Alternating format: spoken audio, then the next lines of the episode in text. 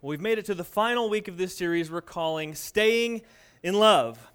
And we're not talking about falling in love because, as we've said numerous times in this series, falling in love is the easiest thing in the world to do. Many of us in the room have even fallen in love completely by accident. We never meant to.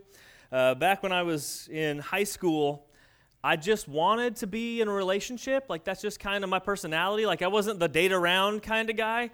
At least that wasn't what I was trying to do, I should say. I didn't want to date around, and, but I wanted to be in a relationship. And so consequently, I fell in love with all kinds of people. Anytime I had a friend who was a girl, I thought, hey, let's just take that space out. You can, instead of a girl who's my friend, you can just be my girlfriend all the time. And so my relationships like that very rarely worked out. And so I consequently ended up being somebody who dated around a lot. But it was simply because I wanted to date. I wanted a relationship, and I fell in love so incredibly easily. It doesn't take anything more than a pulse to fall in love, and so there's no need to spend a whole sermon series talking about it. But staying in love is a whole different ball game. It's a whole different thing. It's so much more difficult than falling in love. You can fall in love by accident, you cannot stay in love by accident. That is not how it works. Love, true love requires work. And as we're going to see today, some of the hardest work you'll ever do will be to love someone. Um, and I think one thing that makes the work of staying in love so hard is because you have to fight against what your emotions are telling you to do, oftentimes. Uh, see, staying or falling in love, that's just basically following your emotions. Your emotions saying, oh, they're so sweet, they're so kind, they're so dreamy, I just want to be around them. And so falling in love is just you chasing those emotional feelings. Staying in love will require you to do the opposite of what your emotions are telling you to do. Your emotions will tell you to yell, your emotions will tell you to gripe. Your emotions will tell you to nag. Your emotions will tell you to leave. Your emotions will tell you that you deserve better. Your emotions will say, return the hateful thing they said at you with more hurtful stuff back at them. But as we saw in week one of this series, true love, true love, the kind of love that we all want someone to show us, true love has to be about us doing more than what our emotions are telling us to do. It's more than that. And so, to conclude this series, I want us to go to one of the most overused passages in the Bible. It's read at just about every wedding. I read it at a lot of my weddings. Um, it's it's taken out of context a lot, but that's okay. Um, it's chapter 13 of the first Corinthians, this first Corinthian letter that Paul wrote to this church in Corinth, Greece. 1 Corinthians 13. What's this chapter called? Anybody? The love chapter. You got to add a little like love chapter because that's what people think. 1 Corinthians 13, ooh, we're talking about love, okay? Well, here's the thing about 1 Corinthians 13. If you just read it, man, you if you just read it, don't think too much about it. Don't really do any digging into what it's telling you. If you just straight up read it, man, it sounds all ooey gooey and romantic. It sounds like the best description of love ever. But if you do any digging at all, it really starts to kill that whole lovey dovey thing it's got going on. And there's a couple reasons for, for that, why digging into this really kills the, the warm and fuzzies and, the, and all that. It's because, one, this verse isn't primarily talking about romantic love. You see, this verse is actually speaking to how Christians should care and love for other people. It's about how that it's just the general type of love that Christians should show the people in their lives that they are close to and choosing to love. And so that kind of takes a little bit of the romance out of it. But here's the thing if you're called to love everybody this way as a Christian, how much more should you love the person that you stood up in front of God, friends, family, and everybody and pledged your life to them? So I think this does have a very romantic application to it, but it's not just that. And one thing I've tried to do throughout this series is try to make this love stuff applicable to you, even if you're not in a romantic relationship. Because a lot of the passages, they're just that. They're just talking about how Christians are supposed to love people. It's not specifically romantic love. Now, the other reason why digging into this passage kills the whole romantic vibe that we like to read into this is because the, the aspects of love that it describes are not easy. I mean, it gives you like the most difficult descriptions of love. And the reason why we, we tend to think that that's beautiful when we read over them is because we know that love's supposed to be solid. We know it's supposed to be made out of something that's meaningful. It's got to be more than, you know, what's written on candy hearts and fluffy Valentine's Day cards. We know instinctively we want the, the kind of love we want shown to us is something that's meaningful and solid and it stands up under difficult days and all of that. And so 1 Corinthians 13 does that. So we're going to read a few verses. Starting in verse 4, we'll read down through verse 7, but we're going to spend all of our time on verse 7 today after we get uh, through reading it, because verse 7 shows you that loving someone might be the hardest thing you'll ever do. 1 Corinthians 13 Love is patient and kind. Love does not envy or boast. It is not arrogant. It is or rude. It does not insist on its own way. It is not irritable or resentful. Love, or it, it does not rejoice at wrongdoing, but rejoices with the truth. Love bears all things, believes all things, hopes all things, endures all things.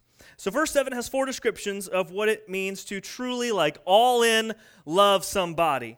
And verse 7 is the hardest of all of it. See, the other, other stuff you can kind of get on board with. Yeah, I don't need to be, you know, pushy, and I, sh- I shouldn't have my way all the time, and I shouldn't be, you know, irritable. I should be patient. We can kind of get on board with the first several verses. But verse 7, when you really understand what it means, it almost makes you want to say, I think it'd be easier if I just never loved anybody. It's really incredibly difficult stuff. And the reason why verse 7 is difficult is because it starts to speak into what I'm going to call the gap the gap that will exist in every relationship, romantic or otherwise, but it will especially show up in romantic relationships. And here's what the gap is the gap is when there's a difference between how you expected your spouse, partner, boyfriend, girlfriend, whatever, to behave and how they actually behaved. How you thought this whole show was going to go and how it really went. There's a gap between those two. You see, the dream is that they always go together. I always got what I expected. I expected he'd bring me flowers every day, and by golly, he brought me flowers every day. I expected him to never miss our anniversary, and he never missed our anniversary. But most of the time, there is a gap between what you expected them to do and what they actually did. And the gap can be small stuff, okay? But the gap can be really, really big, painful stuff as well. Let's just start small. Um, you said you'd be home at four. You promised me that you weren't going to work late today. You weren't going to get caught up. You promised me you'd be home at four. I told you how important it was for us to get to that thing. You said you'd be home at four, and it's 4:30, and I haven't heard anything out of you. Come on, like what? What's the deal? There's a gap between what you expected and what you got. You said you'd start doing a few more chores, and here I am still taking out the trash. I thought you said you were going to help more around here. What's the deal? Why am I still the one taking out the trash? Okay, um, and then it can get bigger and bigger. Uh, you said you'd never talk to me like that again. You said you'd never say things like that to me. You said that as, as your wife, that I meant more to you than to talk to me like, like some vile, like you just beat me into the ground with your words. You said you'd never talk to me that way again, and here you, here, here you did. Or you just said you'd never drink anymore. You said you were done drinking, and yet here you are. Smell it all over you. You see, the gap can be really big, really very sizable. And your expectations for what your relationship should be like, by the way, let's before we get any farther, let's talk about real quick about where your ex- expectations come from. Because they can come from everywhere. Sometimes your expectations are just how you guys talked before you got married we just had this great picture we painted of marriage, and we were, everybody loved everybody, and I did things, and you did some things, and we just loved each other and snuggled on the couch, and it was great. That's what we talked about. That's the picture I got from our conversations, and then that didn't really happen.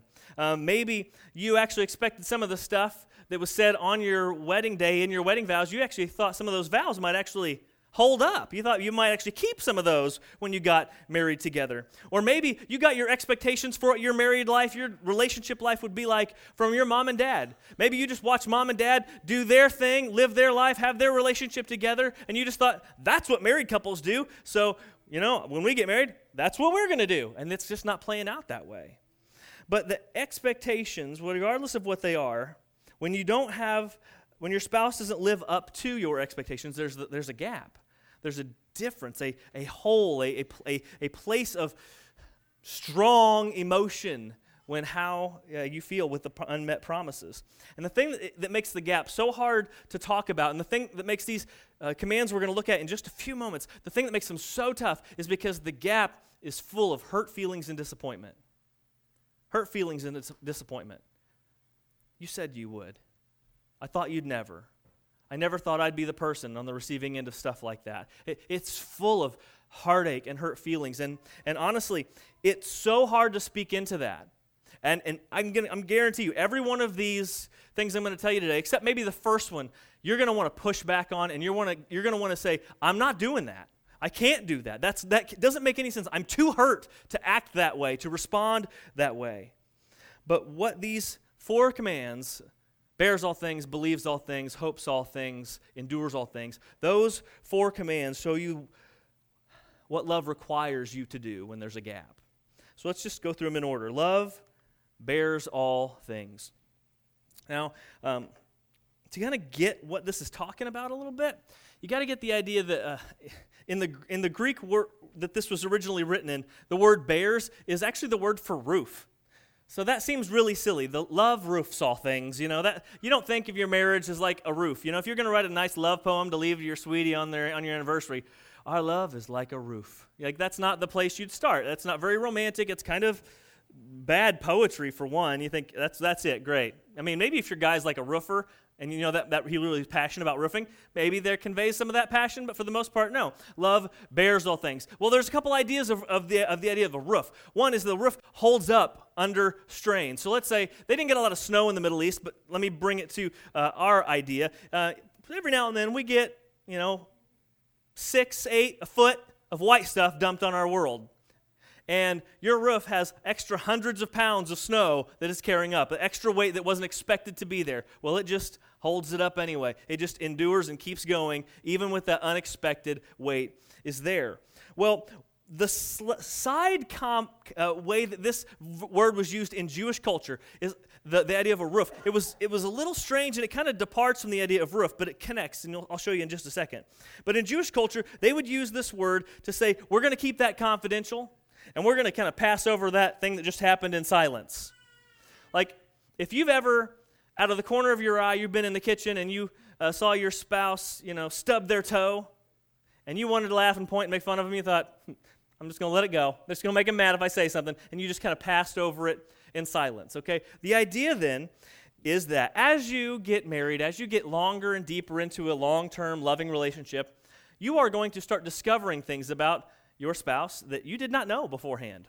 Because the thing about dating that nobody realizes until after they're not dating anymore and they're married is that when you're dating, you are on your best behavior. Everybody is kind of projecting this best version of themselves out there for the other person. You see, because for the most of us, nobody gonna marry this if we just like let all the crazy out, right? So we got to kind of put something up to kind of shield ourselves so that somebody might actually want to marry us, right? And so when we get married, though, the guard drops you know, we don't say things as sweetly as we do as we used to. We don't do all the nice, kind things. We don't leave little notes all over the place like we, you know. And so the the the, the guard stop, goes down, and the nasty stuff kind of starts to seep out. You notice things about your significant other that you just never had a clue about. And I feel bad. I think women are on the worst end of this because guys are gross, and that's a universal truth that everybody has, a, has, is, has know, knows about, right? But you don't know how gross guys are until you live with guys. Um, I didn't know how gross guys were until I got into a dorm in college. And like I didn't realize like I was a apparently I'm an exceptionally hygienic, neat freak compared to most guys in the world. And I would like I just wanted to like seal my door with plastic to keep every bit of their grossness out. And we shared a bathroom. Nothing made me more infuriating than go in the bathroom and find some horrific mess. And it's like, who did this? Like, bring them down here. We're going to beat them with sticks because this is unacceptable. Like, this is so gross. And so you're going to get into a relationship, and all that gross stuff's just going to start happening. And you're going to find out that the person you thought you married, well, there's a little more to them than that. And so the way this verse is meant to be read is that when that extra stuff starts coming to the surface, you just kind of carry that weight that you didn't know was going to be there. Because you can do a couple things with it. One, every time you notice an unsavory, nasty thing that your spouse does, you can nag them to insanity about it. You can Talk to your friends about how horrible they are, how they're not the person you thought. You can tell your mom, your sister, so that every holiday people go home looking for the worst in your spouse. Or you can just say, No, these are things I didn't know. This is just who my spouse is. I did, sure I didn't know it, but they're the person I married. Not the person I thought I married, but I definitely this is the person I married. And so you pass over it confidentially and you keep it to yourself. You bear under those things that, that and they're not that big a deal, these things. They're not game or deal changer or deal breakers or anything like that, but they're they're not great things, but you bear under them just the same. You accept them and you move on. Believes all things. Love believes all things. Now, I think all of these get progressively more difficult, just so you know. But um, I just think on the surface, when you just read this one, doesn't it sound like a terrible idea? Love believes all things. So I'm just supposed to believe everything my spouse tells me. No questions asked. Just, just going to believe every little word out of their mouth as if it's truth. That sounds like something gullible people do in an unhealthy relationship. Like, this sounds like a good way to get cheated on in such a way that everybody else knows you're being cheated on except for you. Like, this sounds like a great way to get hurt. Just believe my spouse, hands down, never ask any questions. But that's not exactly what it's saying here. The best way to understand this would be to read it. Love always believes the best. Love always believes the best. You see, the, the, the word believes is, is the same word that's used all throughout the New Testament for faith and trust. Love always trusts that they're doing right. Trust, love always gives them the benefit of the doubt. And the way this is written, it's written like when there's a gap between your expectations and their reality that you don't know why there's a gap yet. Like let's say somebody's late they promised you they'd be there by 4. It's 4:30, 4:45 and you haven't heard anything out of them. So you already know there's a gap between what you expected and what their behavior is, but you don't know the reason for the gap. This implies that instead of filling that gap with assuming the worst, you are choosing to believe the best. Let's go with um, the, the someone's late analogy. Believing the best says, yes, they're late. Yes, they said they promised they'd be here, but they've had a lot going on at work lately. I know they've been busy. Their boss has been hounding them about stuff, and the traffic was bad because it's getting close to Christmas. And, and you know what? I know they have a good reason for why, why they're late. Assuming the worst says they're always doing this. They think their time is so much more important than mine. They're so irresponsible. Why can't they at least give me a phone call? They're so rude. Why do they do this to me all the time? There's a difference between assuming or believing the best and assuming the worst. Another example. Let's say you married somebody who constantly busts the budget, and I promise you, after I read this, I'm not talking directly to my wife in this sermon. She does do this, but she does it for the best possible reason. I'm too stingy. She's generous. So I'm not talking to my wife. I, I thought about that. I was like, I've been on her for like the last two weeks of this series. I mean, joking about that. But let's say, let's say your husband just busted the budget. You can say, okay, well, you know, he's been busy this month, had to work late. That means dinner's away from home, had to pay for food out. There's a couple times he said the guys at work wanted to do a working lunch and they all pitched in and ordered food. There's extra money. And it was his son's birthday this month, so that meant a present. Yeah, sure, okay. He busted the budget, but you know what? He, he had good reasons. Assuming the worst says, what an irresponsible little kid. He's just like his dad. His dad was terrible with money. He's terrible with money. And now he goes around, doesn't think about anybody else, makes all these messes, and I got to come along and try to clean up the budget so we don't end up broke. There's a difference between filling in, assuming the worst, and believing the best. And what's interesting is there's actually research that shows that believing the best about your spouse is, is actually a key to long, successful relationships. They actually found, the, the researchers actually called it a, a, delusion of, a delusion of love. Because when you had a gap, you always thought your spouse was better than your spouse was performing. That's what they, that, they, they scientifically found that people who lo- look at their spouse as better than they actually are have more loving, lasting relationships. And so it really is important whether that moment, there's that gap before you know all the details, what do you jump to? Thinking the worst about your spouse or actually believing the best? I mean, you can see how that attitude starts you on a trajectory, right? I mean, they, they come home and you're mad already, or you just like, you know what? I don't know the details. They're, they're a good person. I married them for a reason. We'll figure it out. Okay, they, they're not going to try to hurt me intentionally. There's a difference that these, these two angles set you on in your trajectory. All right, now, next one. Hopes all things. And this is where it gets so tough because now we're talking into those moments where you know why the gap is there. And the gap is there because they did something to hurt you. This is when you start talking about somebody who's got chronic sin in their life. Could be an addiction, it could be an anger problem, it could be greediness, it could be workaholism based on the from the greediness. It could be that they're just utterly selfish and they just don't think about you or the kids or anybody else first. It's always about what they want in life and it's just taking its toll on you and they are hurting you with their sinful attitudes. So this is a moment when they have actually done stuff that is hurtful to you. And you can say, I've tried believing the best. I've tried giving them a generous explanation for their behavior, and yet they have proven over and over again without a shadow of a doubt that they're selfish, irresponsible, and sometimes even destructive and hurtful to me. So when they've let you down time and time again, what do you do then? Well, this says hope. You hope. Well, hope for what? You hope for their good you hope that there is still a time when they will see their sin for what it is. They will see what they are doing to themselves and the people around them. You hope that they will finally see clearly that they are doing the wrong thing and that they will get their act together and start living in a better way that actually blesses the family. This is actually where you put hope and you, you, you never, uh, well, you, you are hoping that their future will be better than their present. This is you never giving up on them. Uh, a better way to say this is that love never stops hoping. Love never quits hoping the best for them.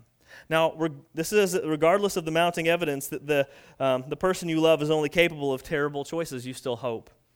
And when it gets really difficult, at, at this place. Why I say this is like the, the real, real hard one is because it's usually in, the, in this spot when someone's betrayed you or there's been feelings of betrayal or bitterness start to grow. This is when your feelings start to say, maybe I could get out. Maybe I should leave. This is when your friends start telling you you deserve better and you need to get out of this relationship. It's, it's a lost cause. He's always going to be that way. She's always going to be that way.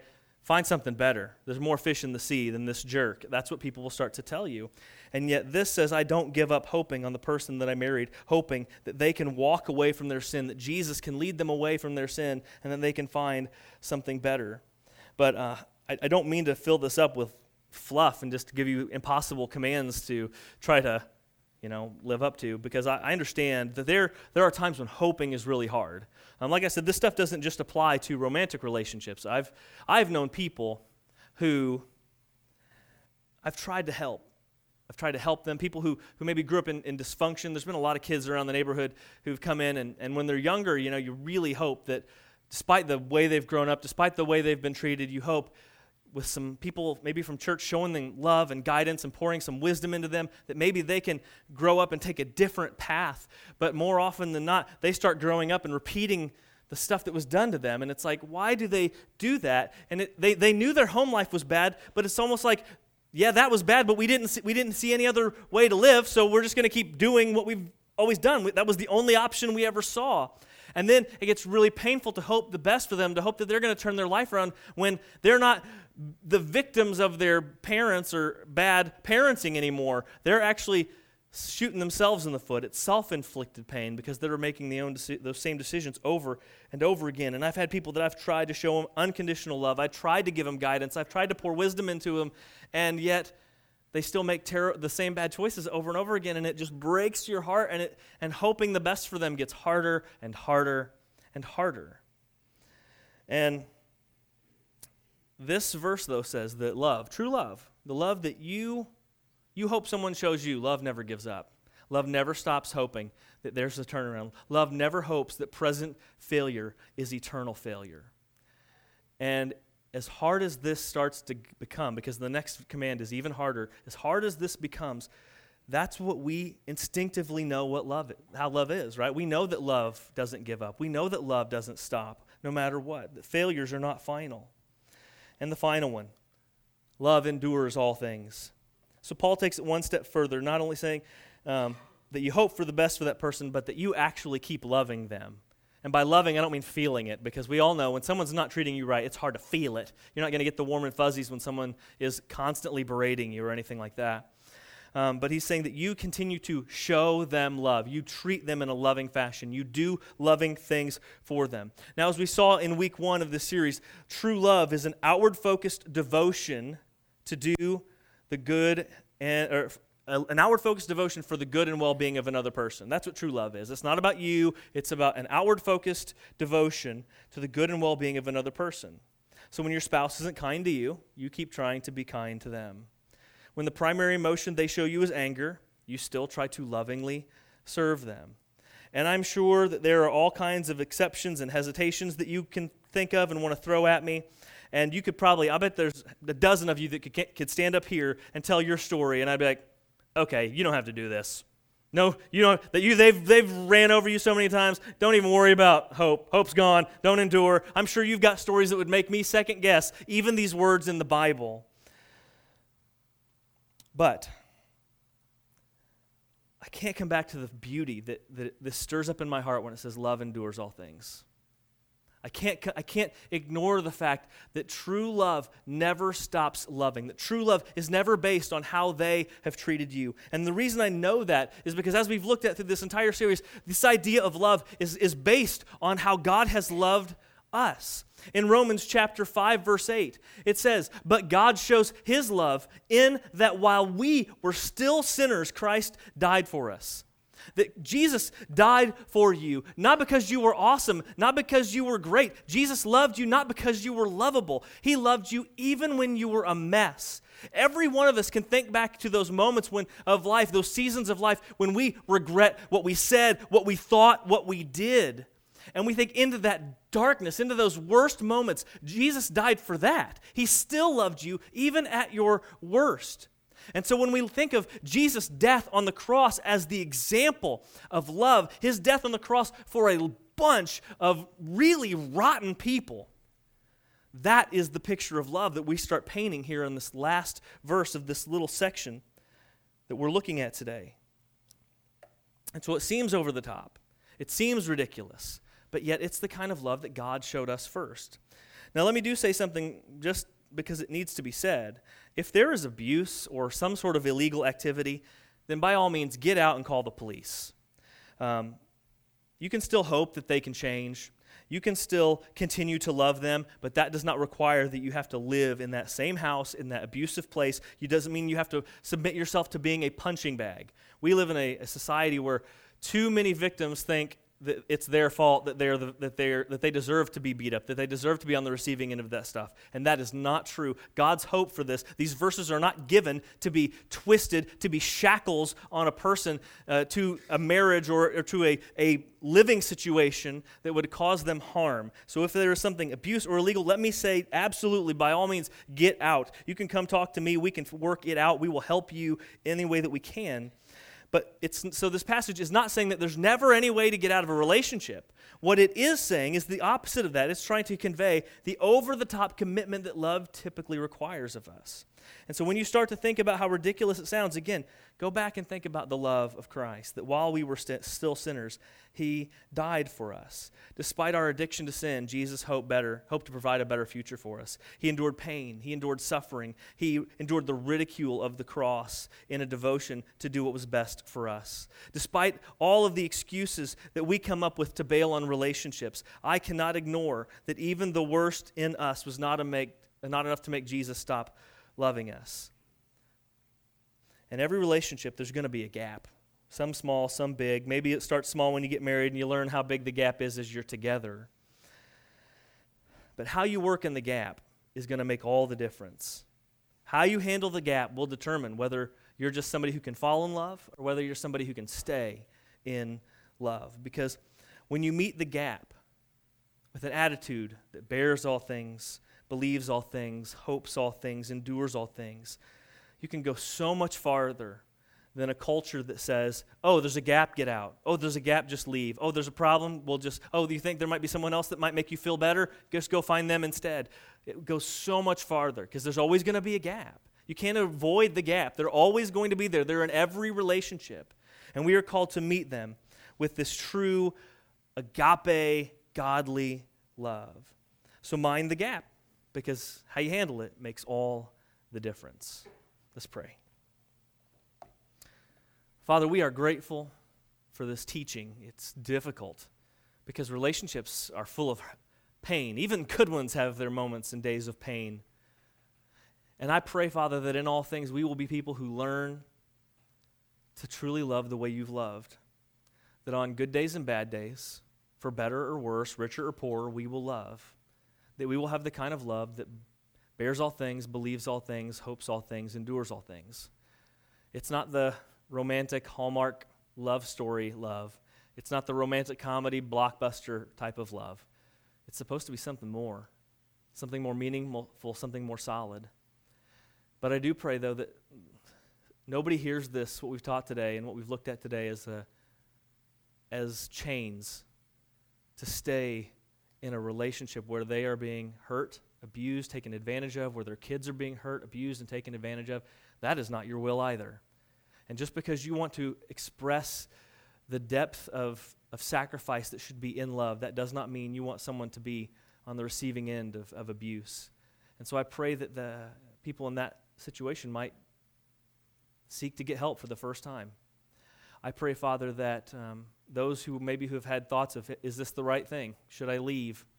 Maybe they'll have a, a deeper commitment to stay in their relationship, knowing that it's not, there's nothing illegal, there's nothing abusive, it's just a gap that we all have and that they can fight through it, and that's what love requires.